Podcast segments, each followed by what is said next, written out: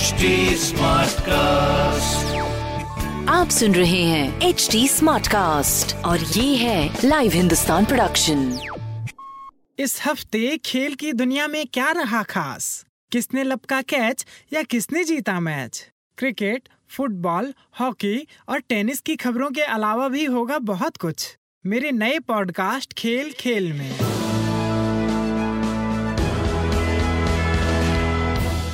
नमस्कार लाइव हिंदुस्तान से मैं हूँ रत्नाकर पांडे।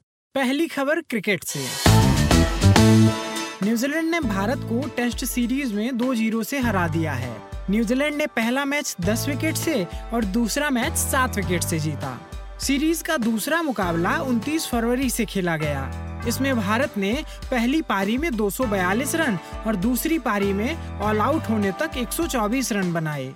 वहीं इसके जवाब में न्यूजीलैंड ने पहली पारी में 235 रन बनाए, जबकि दूसरी पारी में 132 रन बनाकर मैच जीत लिया। आईसीसी महिला टी विश्व कप की पॉइंट टेबल में भारत ग्रुप ए में टॉप पर बना हुआ है। भारतीय महिला क्रिकेट टीम ने टूर्नामेंट में अब तक चार मैच खेले हैं और चारों मैच जीते हैं। टीम ने आखिरी ग्रुप मैच श्रीलंका के खिलाफ खेला था। उसने इसे सात विकेट से जीत लिया था। इस तरह वह सेमीफाइनल में पहुँच गया। महिला टी ट्वेंटी विश्व कप का पहला सेमीफाइनल मैच 5 मार्च को सिडनी में खेला जाएगा। अभी ये देखना बाकी होगा कि पहले सेमीफाइनल में भारतीय महिला क्रिकेट टीम के सामने दूसरी टीम कौन सी होती है। अगली खबर टेनिस से। सर्बिया के स्टार टेनिस खिलाड़ी नोवाक जोकोविच ने दुबई ओपन का खिताब जीत लिया है। जोकोविच ने फाइनल में यूनान के स्टेफानोस सित्सिपास को 6-3 और 6-4 से हराया।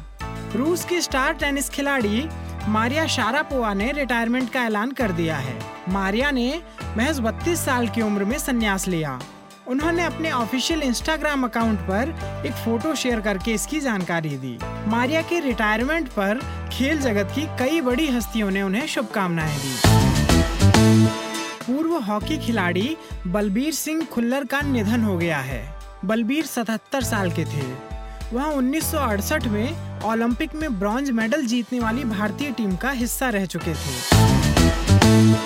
अब बात फुटबॉल की। इंडियन सुपर लीग में सेमीफाइनल मैच शुरू हो चुके हैं। पहले सेमीफाइनल के फ़र्स्ट लेग में चेन्नईयन एफसी ने एफसी गोवा को 4-1 से हरा दिया है। यह मैच 29 फरवरी को खेला गया था। वहीं 1 मार्च को खेले गए दूसरे सेमीफाइनल के फ़र्स्ट लेग में बेंगलुरु ने कोलकाता को 1-0 से हराया। टूर्नामेंट का फाइनल मैच 14 मार्च को खेला जाएगा। आपको हमारी यह प्रस्तुति कैसी लगी? हमें फेसबुक ट्विटर और इंस्टाग्राम के ज़रिए ज़रूर बताएँ। हमारा सोशल मीडिया हैंडल है at the rate H T आप हमारी ऑफिशियल वेबसाइट एच टी पर भी विज़िट कर सकते हैं। आज के लिए बस इतना ही। मुझे यानी रत्नाकर को दीजिए इजाज़त। नमस्कार।